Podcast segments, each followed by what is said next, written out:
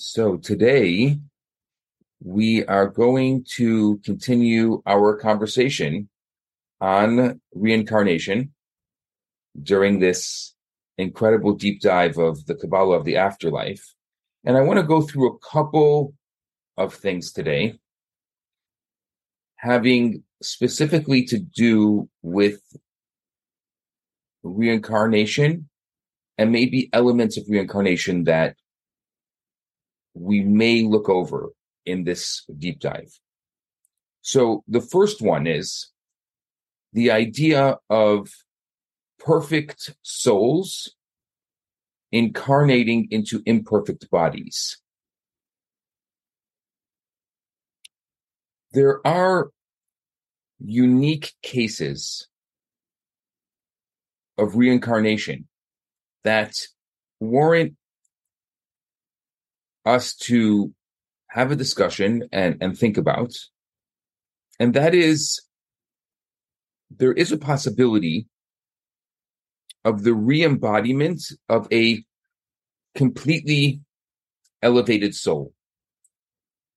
So normally a soul will return to attain a deeper and a more expansive level of articulation. Each time the soul is reincarnated, another aspect of the soul energy will be apparent based on what we spoke about last week. And so, generally, when a soul reincarnates, it's coming back to this world to complete a specific purpose, mission, something unique that only that soul can accomplish. But from time to time, and it's not so common, but I, I want to mention it. From time to time, souls settle into this realm of existence, not for themselves per se, but rather to help those around them to be able to attain their own tikkun, their own rectification, and reach their soul's destiny. Which means there are souls that come into this world not for rectification of their own, but to help someone else's rectification. They're fine. They're complete. They're just here to assist others. There are clusters of souls that gravitate towards each other physically as they are spiritually linked, sharing the same root, uh, soul roots. They have the same, what we call master soul. Occasionally, a perfected soul will descend into this world to assist those souls that it's connected with. It could even be a master soul that will descend into this world to assist those souls that it's connected with, to help those souls reach their tikkun, reach their maximum potential. The reason why I'm bringing this up is because I think that this idea relieves, I don't even know if it's the right word, but it, it, it helps understand a somewhat perplexing and disturbing phenomenon. It's very sad that we find so many beautiful children that are born mentally or physically uh, uh, challenged, that they're special, and they're some of them are even incapable of performing any of the normal day to day activities or chores. So the question though we've already said that a lot of these questions are beyond our pay grade. But maybe if we were to put aside the fact that we know nothing and with humility ask the question, what purpose do these souls fulfill in the scheme of personal tikkun if they can't perform any of the day-to-day activities in this world? So why did they come to this world if they can't do anything in this world? How does a a, a mentally impeded or, or physically impaired person actualize their soul potential?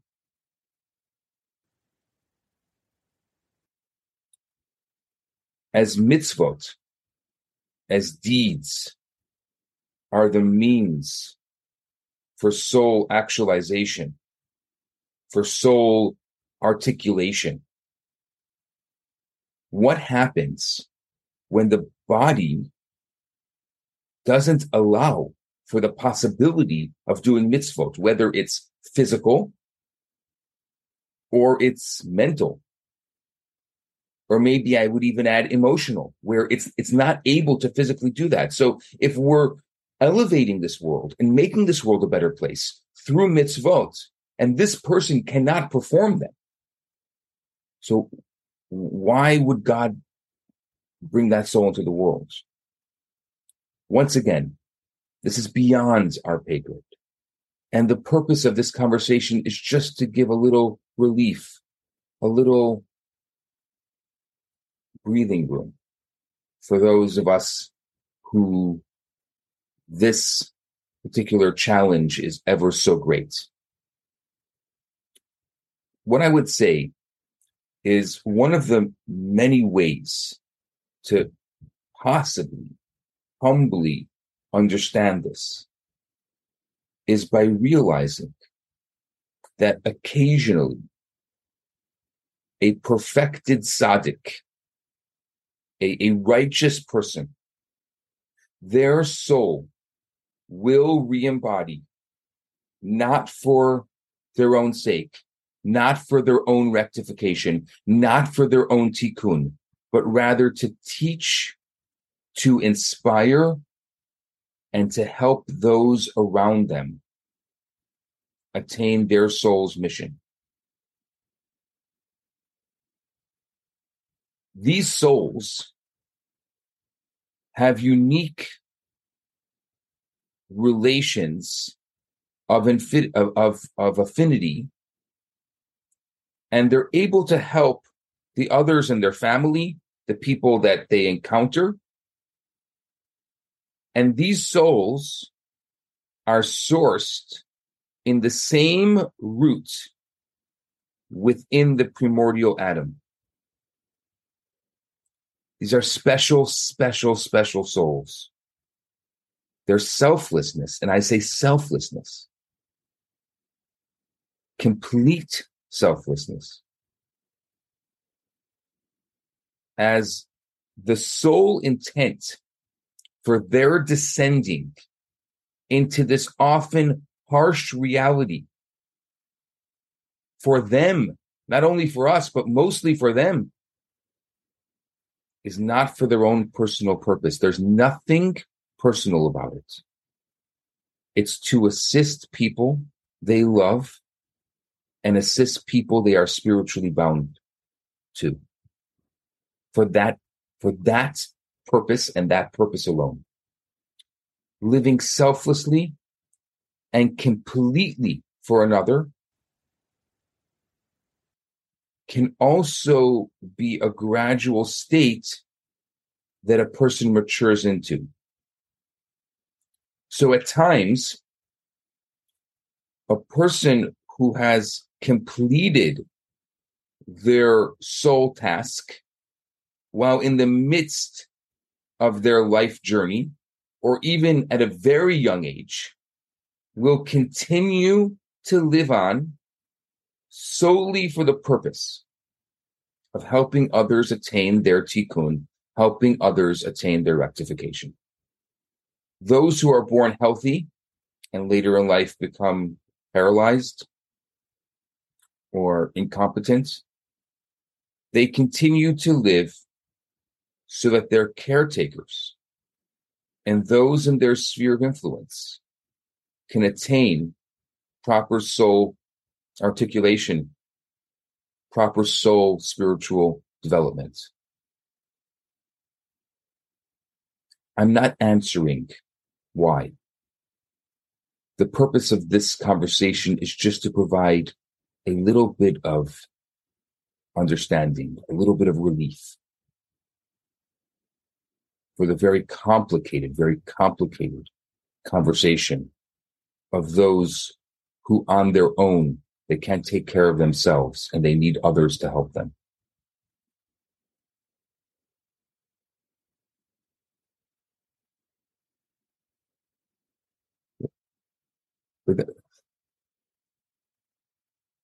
Putting this conversation aside a second, I'll give an analogy that may be a little easier to comprehend. If everyone were of means, then there would be no one to give to. So the fact that there are those who are less fortunate gives those who are fortunate the ability to give to the less fortunate. So the less fortunate, to a certain extent, live altruistically for the ability of those who are fortunate to give to them. And it could be that someone who is in this world less fortunate, their entire purpose and to be in this world is to be the person to whom the person is giving can experience their tikkun. Because if you come into this world and your tikkun is to give and there's no one to give to, what do you do? You can't fulfill your tikkun. You can't fulfill your purpose. If your purpose in this world is to give,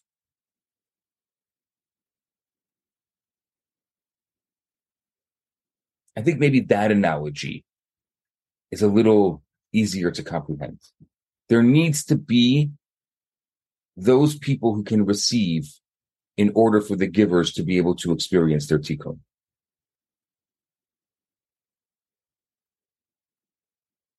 Now I'll go to questions. I have a few questions here. Number one question is, what is um, the uh, the master soul? What's the difference between a master and a root soul?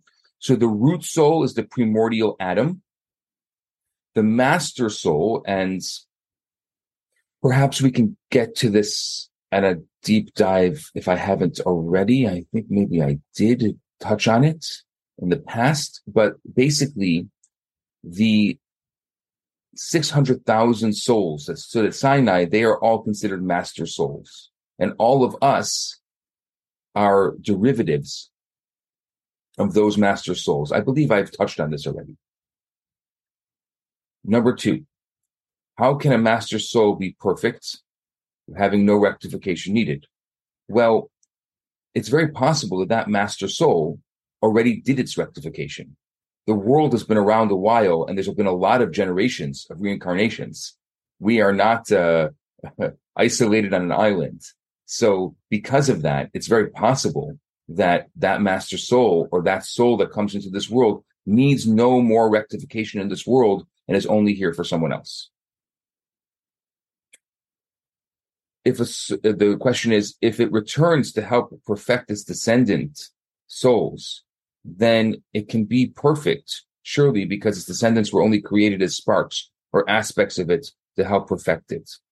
So it's not necessarily descendant souls, it's cluster souls, which means there are souls that maybe are are are um, on on its level, Descendant souls, you're right. Probably if a master soul is perfect, it means all of its multiples will also be perfect.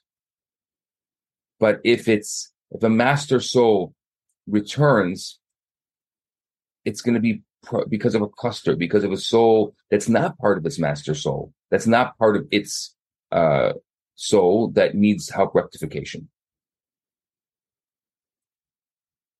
Uh, next question. Surely only God is perfect. And so by definition, no soul and type of soul or class can be a soul can be perfect. Not necessarily perfect. We're not looking for perfect, but it will have at some point a soul will have completed all its incarnations and will perfected its unique purpose in this world. So perfect in the literal sense is not what we're looking for. We're looking for perfect in its rectification. Perhaps a soul can be near perfect and we just call it perfect for practical purposes. Yeah, it's possible. Um, what um, it's what we would call a kindred spirit. Exactly, exactly. It's what we call a kindred spirit. Um, okay. Although the above might seem out of perspective or proportion, how do we say Moses was 99% perfect or 90% like an angel? Why could a soul be more perfect than Moses? It's not about, again, I think you're getting, you're getting caught up on the, on the perfection, on the perfection in the eyes of God. We're talking about a soul's completion, not perfection, which means it had a particular purpose that it had to do as far as its tikkun, and rectification in this world. And it did it because it may have come back at this point in history. My gosh, a soul could have come back 50 or 60 or 80 or 100 times. So at this point, it's completed, not perfection. It's completed its tikkun and its purpose in this world. And if it comes back, it's coming back for the sole reason of helping another. Cheryl.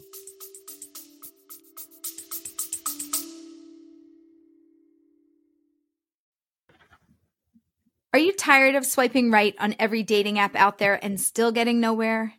Are you convinced that you'll forever be alone, surrounded by nothing but uh, cats and empty takeout containers? Hi, I'm Aleeza Ben Shalom, the host of the new show, Jewish Matchmaking, which you can find on Netflix. And I'm the love rabbi, Rabbi Yisrael Bernath, and we're inviting you to join us for Matchmaker Matchmaker. Each week, we'll answer one of your pressing relationship questions from how to get over your ex to how to deal with your partner's annoying habits. So, if you're ready to laugh, uh, cry, or maybe even find love, then tune in to Matchmaker Matchmaker, and it's available now wherever you listen to your podcasts.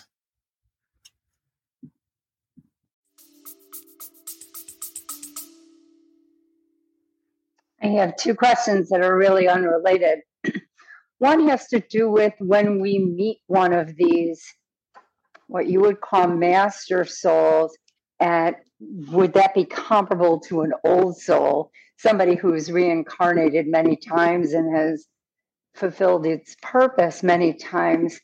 Oftentimes in life for us, we meet one or two of those people. And for whatever reason, to me anyway, there's like a spark something with the eyes, you've made eye contact and you feel like you've known this person even though they're they're not really in your circle but you could almost feel and talk to them and hear the wisdom is that just something that's in my oh, head yes it's, that- it's part of the cluster that that person has some kind of connection it's not by chance and in, and even the, the the souls that we become connected to during our lifetime. It's not by chance. They're, they're familiar.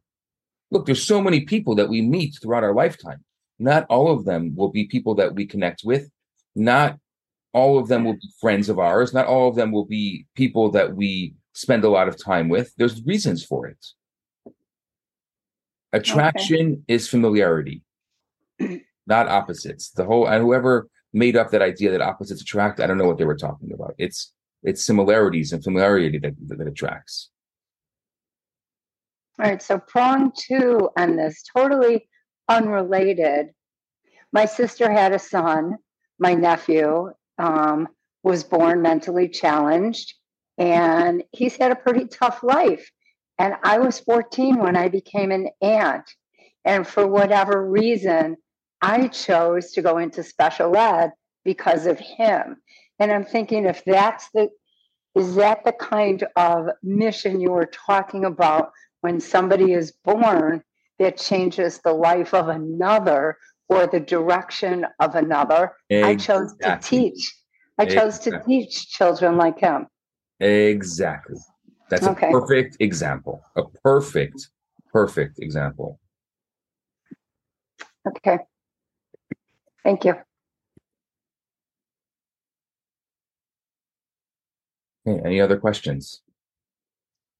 a thought to share. Mhm. Okay. So I, I believe almost everybody here has met Lola, and um, just listening to you, Rabbi, um, kind of puts things in a it put things in a in a new perspective. In a, in a way, new. It it seems that you know for Lola's whole life, the people that have chosen to to purposely be involved in it. It's almost like she it has become the sun and everybody else are like the planets that kind of you know are in revolution around her in a, in a really good way. It's like um the purpose that she brings to the people that are in her life i just see is it just has a lot of warmth to it and a lot of light to it. And so that's not um that's just thank you for talking about this this topic it means obviously it means a lot to me thank you Amazing. Really happy to be able to share that. And obviously, you can imagine preparing for this class. I was thinking a little of Lola.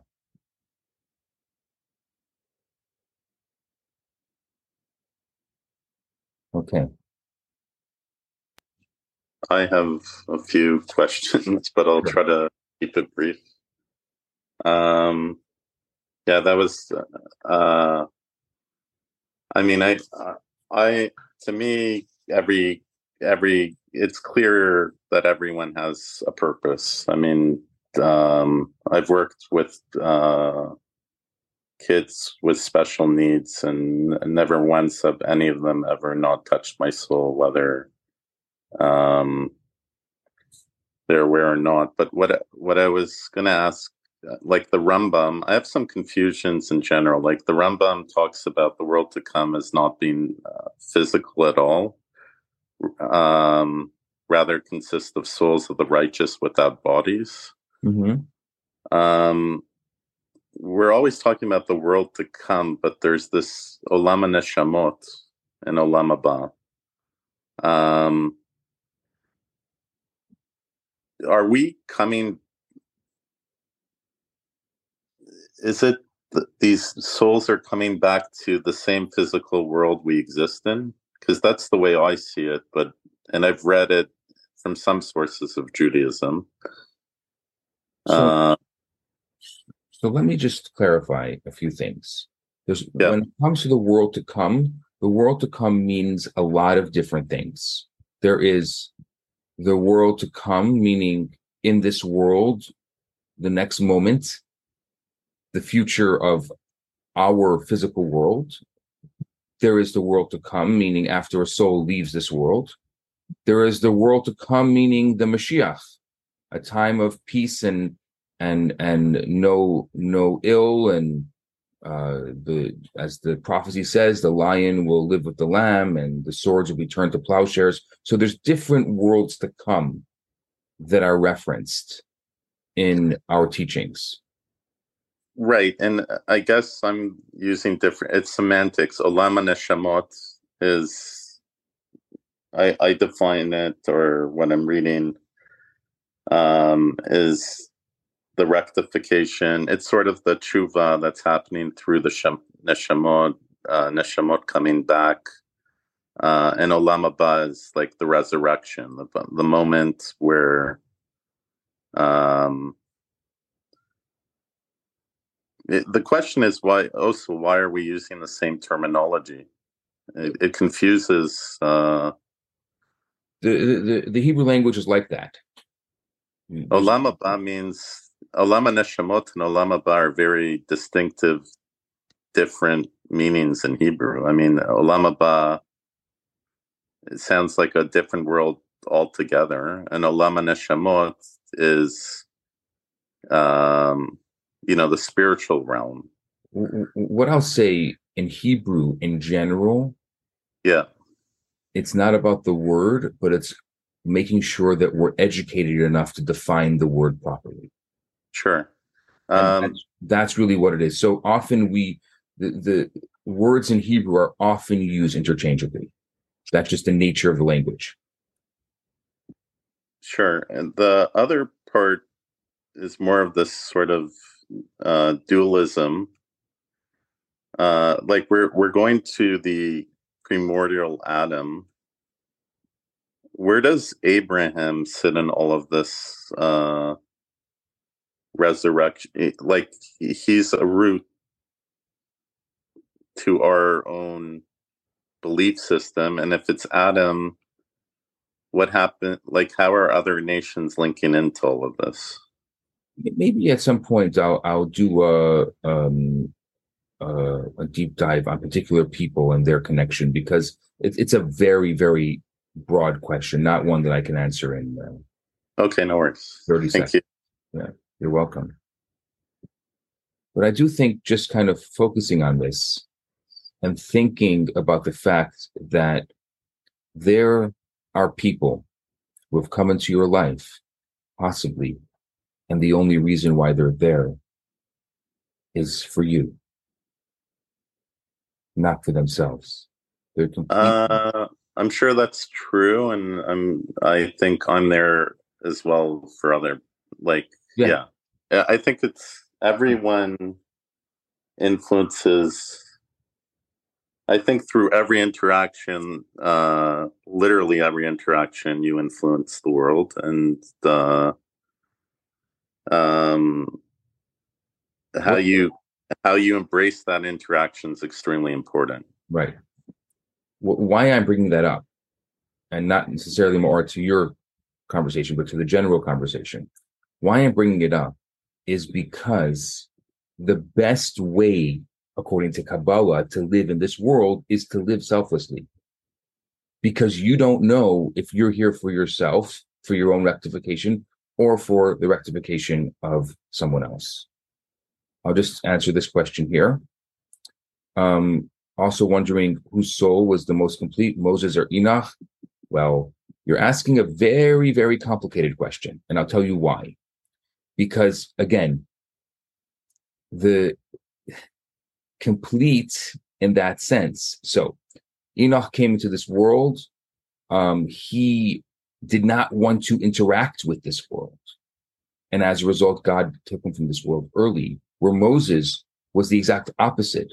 He completely interacted with, um, with this world. So Enoch would be a, a, a, a example of someone who comes into this world and does not fulfill their purpose here. And Moses would be the example of someone who comes into this world and fulfills their purpose here. Chava,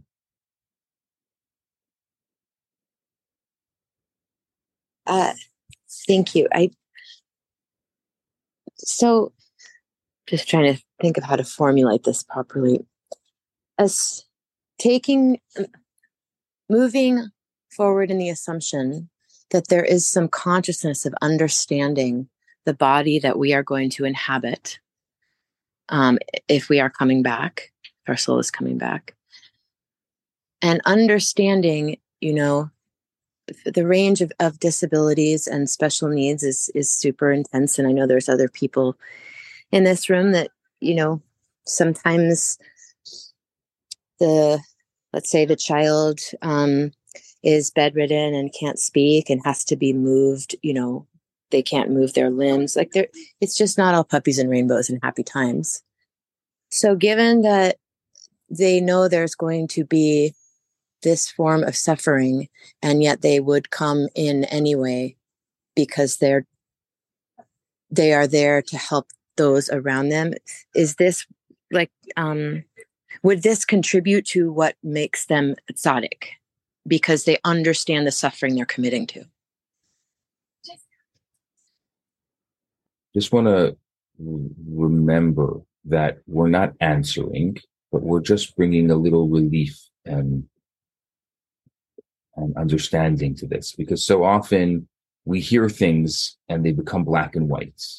Judaism is not contrary to popular belief. There's a lot more nuance in it. So to keep that in mind and answer your question, the answer is yes.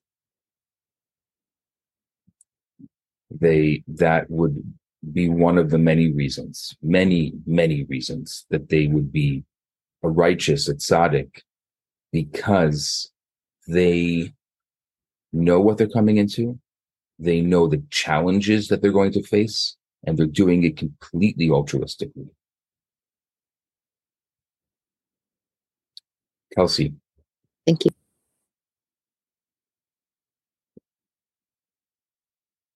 Okay, so I have a question about if we are not consciously aware that these that we're connecting to other souls that we share a master soul with can that be like a source of loneliness for us is that where loneliness like the deep loneliness comes from and like the sense of unbelonging is because you're not aware that you're connecting with people on a deeper level Yeah, I would say, yeah, that could be a source of loneliness on a very, very deep spiritual level. There are people who are with others, but they're still lonely. And that could Yeah. be much part of that tikkun. It's very hard for some people to be altruistic. If they're selfish, if they're narcissistic, it's very hard for them. And sometimes there are some people who self sabotage. And it keeps Right. happening over and over and over again in their life where they have a meaningful relationship and somehow they destroy it. And if that person needs to look inside and say, I keep on doing that. I'm the common denominator. I keep on blaming it that it's this person and that person and another person, but it's me. I'm the common denominator. And to be able to do that for a person who their nature is narcissism or maybe I don't know on a great to a greater sense they have some kind of personality disorder is a very very difficult process. And that alone just that realization could be a tikkun for that soul. Right and that's all from the animal soul. Correct Thank that's you. why and that's why it's only something that can be done in this world because it, the, the the the godly soul and the animal soul both need to be present for that type of rectification to happen Okay. i'm not even for a moment for a moment putting saying that it's that it's easy it's very very difficult and for those people who connect to what I'm saying, you should know that it may not be as obvious as those people who have physical or mental challenges, but it's as difficult in its own way.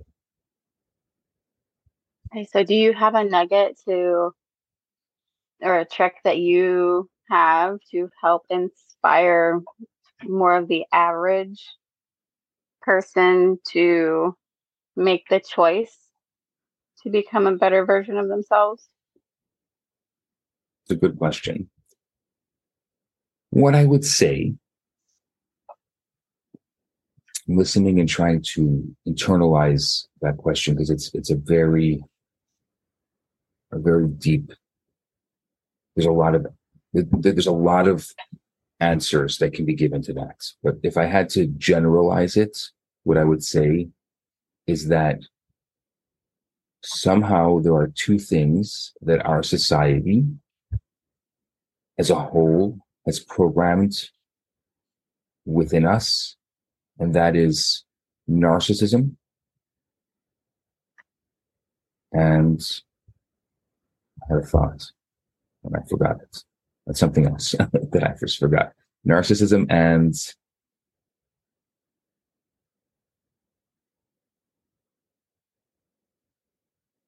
anyone can help me here. Hmm. Ego? Ego.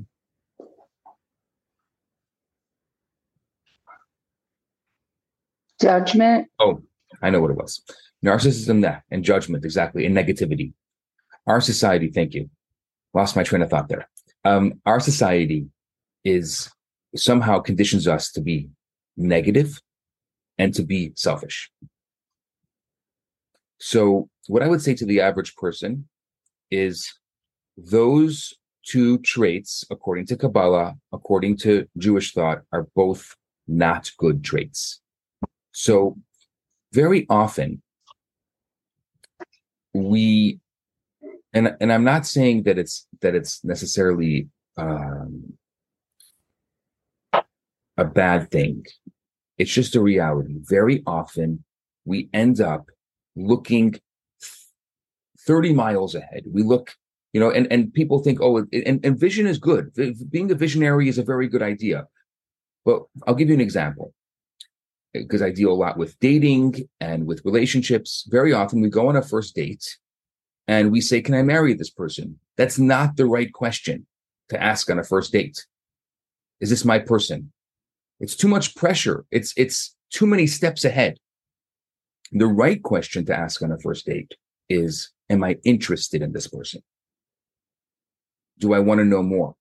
Not will I marry this person? That's way too complicated, way too complicated. So, what I would say to your question, Kelsey, is that so often, though we want to be visionaries, when it comes to our own development, we can't see the end. We have to see the process.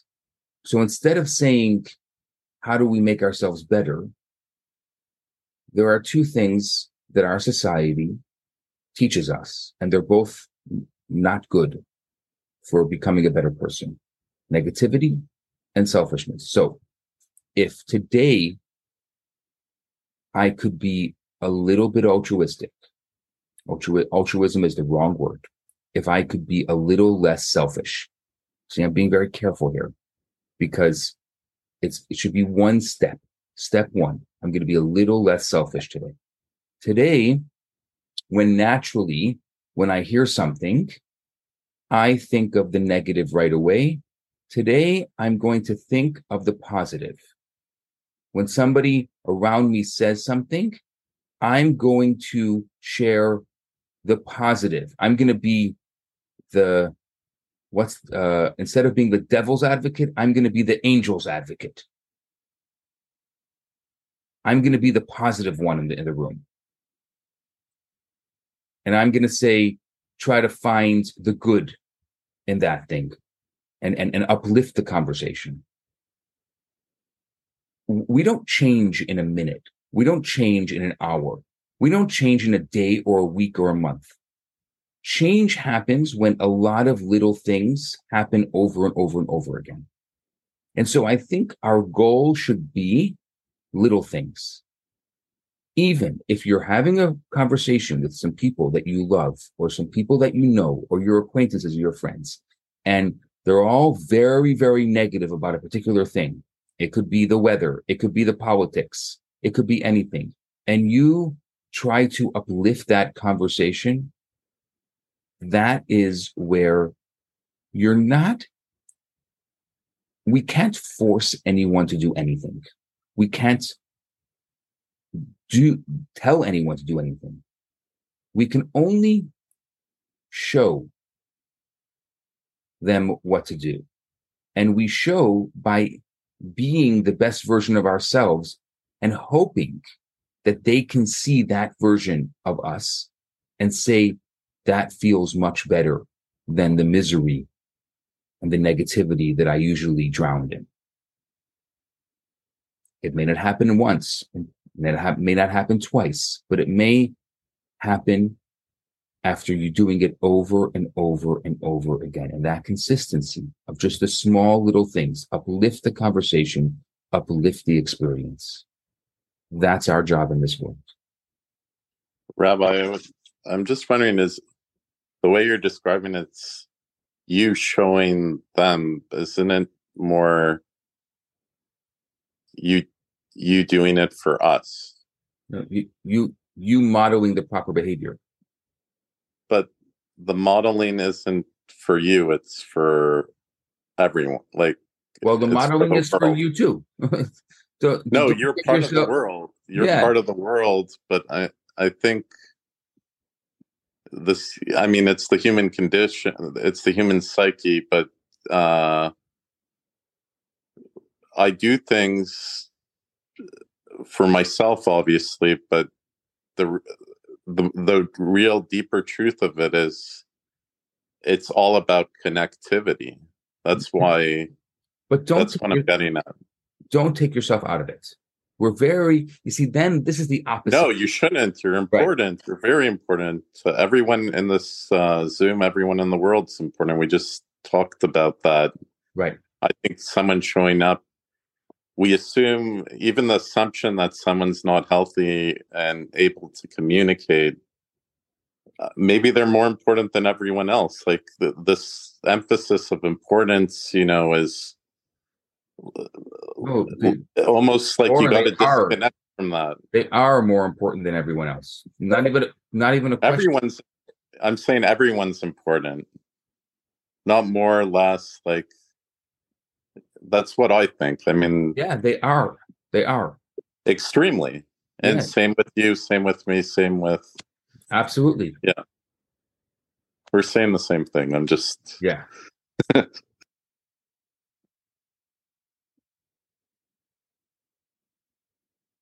Okay. I think uh, we should go to our takeaways. Kelsey, I see you. Why don't you start and you can pass it on?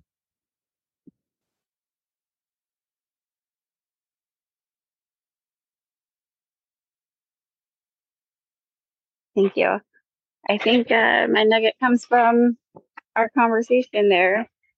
Um, that really connecting with somebody on a deeper level so that they can understand that they can feel better by just starting off with being a little less selfish or just doing that one thing, working on one small thing a day until it builds and becomes so big that it's just, it becomes an unconscious part of you.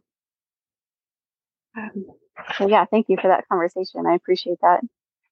Um, Celeste or Hava. Thanks, Kelsey. Either one works for me. I'll answer to both. um, uh, what jumped out, out at me um, that resonated with me was the idea of sometimes people feel lonely that aren't necessarily alone. I can relate to that personally. Um, actually, doesn't really have to do with you know having a wonderful being in my life named Lola. Just I could feel like that in many many other ways. So that was um I liked hearing that so I can think about that some more. And then my the major shining golden nugget is is just appreciation rabbi of you bringing up this topic, approaching it in such a a careful and loving way because I I know there's a lot of us in this room that are are um, have people in our lives that we love that have special needs. So, my nugget today is you just bringing up the conversation and the way you approached it. So, thank you. And I would like to pass it on to, oh no, I don't have my reading glasses. So I'm just going to have to go by Jill because I don't need my glasses to know to know Jill. I'm not Thank you. um really great conversation. Thank you. Um, yeah, I think this last piece, this last piece that we just talked about, choosing to be the you know the positive voice in the room, and for for someone, for for me, it's you know having kind of been conditioned around the opposite and that would that's more natural to go to uh, what's wrong the the negative. It's been a really interesting exercise to try to shift that. And when i've been successful and there's there's certainly been times i have it's an amazing feeling. It's it's really amazing. So uh, kind of encourages me to to keep working it, to to be aware of that. So thank you so very much. And I'll pass it to Ilana. Hi, thank thank you. I, I really do appreciate um, the approach and the the understanding about the souls when they seemingly um, are not able to fulfill their the mitzvot on their own. And I, my question is, and I'm sure you can't answer it now. I'm standing on one foot, but um, is there a way to know when the soul has finished uh, its work?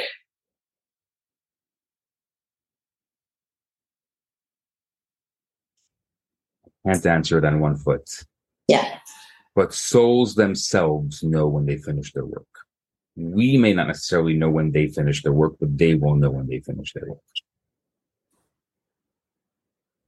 Okay.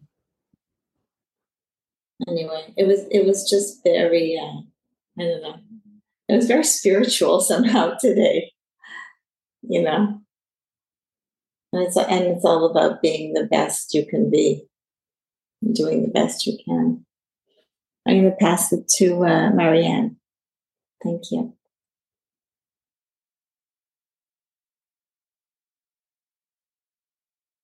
Thank you. Thank you. Okay. Thank you, Ilan. Uh, great to be back. And um, I've got two two nuggets, and the one is with a kindred spirit and uh, uh, kindred spirit. Um, it's just uh, because as I as a way I feel the kindred spirit uh, is just that we are growing together, and um, I mean uh, this is important for me to know that uh, we we share things. I mean, there is a soul that's not only here to uplift you or to share with you, but there is an, an exchange, I think, and it is what I I could feel with uh, with our conversation with the kindred spirit. Um, and the second thing, uh, this is when you said to be educated enough to use the word, no, the word properly. And I think it's so important nowadays to use the words properly. So um, thank you very much for everything, and to thank you to everybody, and especially to the rabbi. And uh, I pass it to Maor. Just uh, might golden nugget or takeaway um, more um, I do think I, I, this was mentioned a couple of classes ago um, about keeping all the mitzvot. None of us can. We're all limited. Uh, not everyone's a Kohen. There's no Parah Adumah. Like there's things that, unfortunately, it can't be fulfilled. And I think the part of the I'm looking at the optimism of that is the beauty in that is that you need others in order to fulfill things in order um, and that we're not here alone and that um, f- that those relationships that need to develop in order to to bring us to Olam Haba is a I, I, I see it as a beautiful like a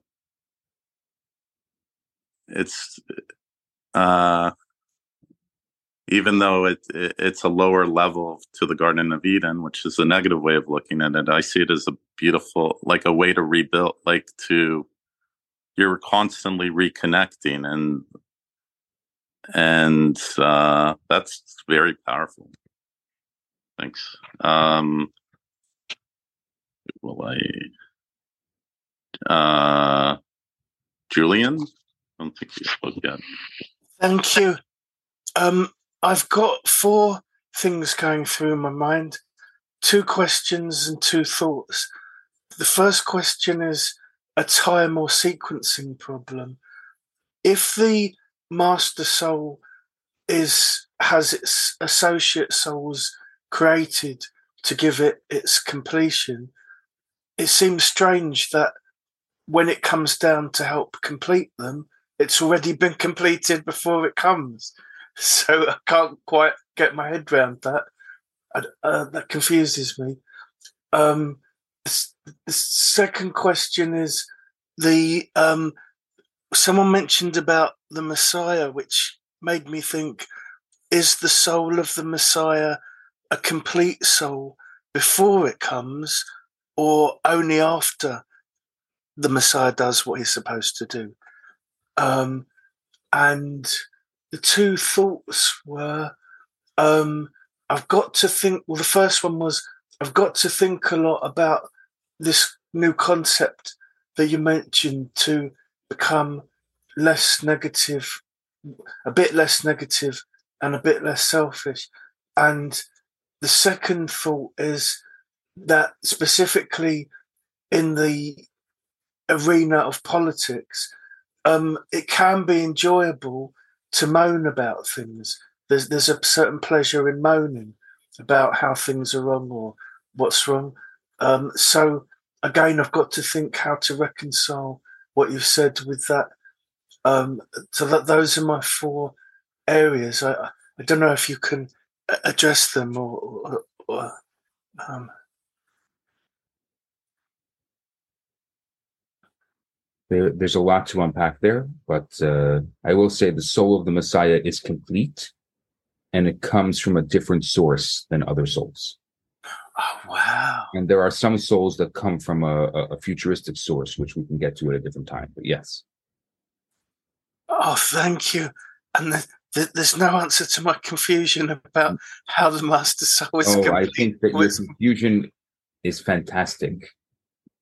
Conf- be confused, be curious, uh? and uh, explore. okay, well, thank you for the answer. Um, uh, and uh, I'm going to pick, um, if they don't mind, um, uh, Zoic. Someone called iPhone Zoic. So, uh, uh, if you don't want to speak, I don't want to put you under pressure. But... Oh, hi. Um, this is Rima. Uh, I didn't realize I'm from my phone, so uh, I didn't realize this is my husband, um, Zorik Zalik. so definitely a wonderful class. Uh, I just wanted to share that I it really struck chord with me um, because our younger daughter is uh, even when she was at a preschool everybody would always tell me she has an old soul. She was always so caring. And she is, um, she had some rough time in her life, uh, health wise, and we went through very um, trying times. But, oh, when she overcame this, she recently finished her studies in occupational therapy. And so she got her master's and she's working in this field of caring. The stories she tells me just makes me so proud of her. So I would, I definitely, definitely can relate and appreciate the class and the wisdom. And thank you. Uh, I will uh, pass on to Jenna. Thank you so much, Rabbi. It was really good class. Um, I really like what Maor just said uh, in one of his nuggets about how we need other people to fulfill our mission and do mitzvot.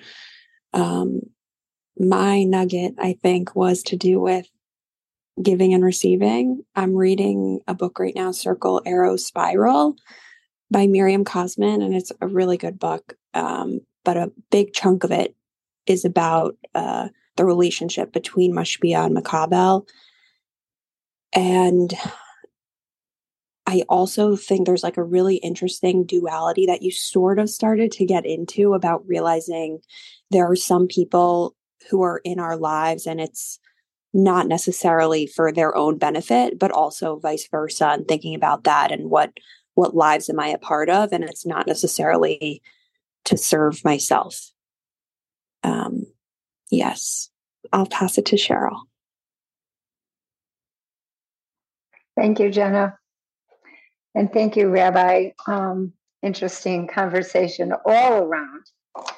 Maor, I want to thank you for a lot of things that I learned and listened for you today, but I also have trouble with the Hebrew. So you mentioned a lot of Hebrew words that I really don't know what they mean. Um, my big bang aha came at the very beginning, obviously, when I spoke of my nephew and realizing that people, imperfect souls, well, we're all imperfect souls, but the the special needs souls that come into this world are really for us to learn and heal from them. And I guess I just never thought about that because most people would think it's a burden, much more of a burden than a learning challenge experience. So I'm just going to ponder that a bit. And thank you again, everybody. And I think, Janice, have you spoken yet?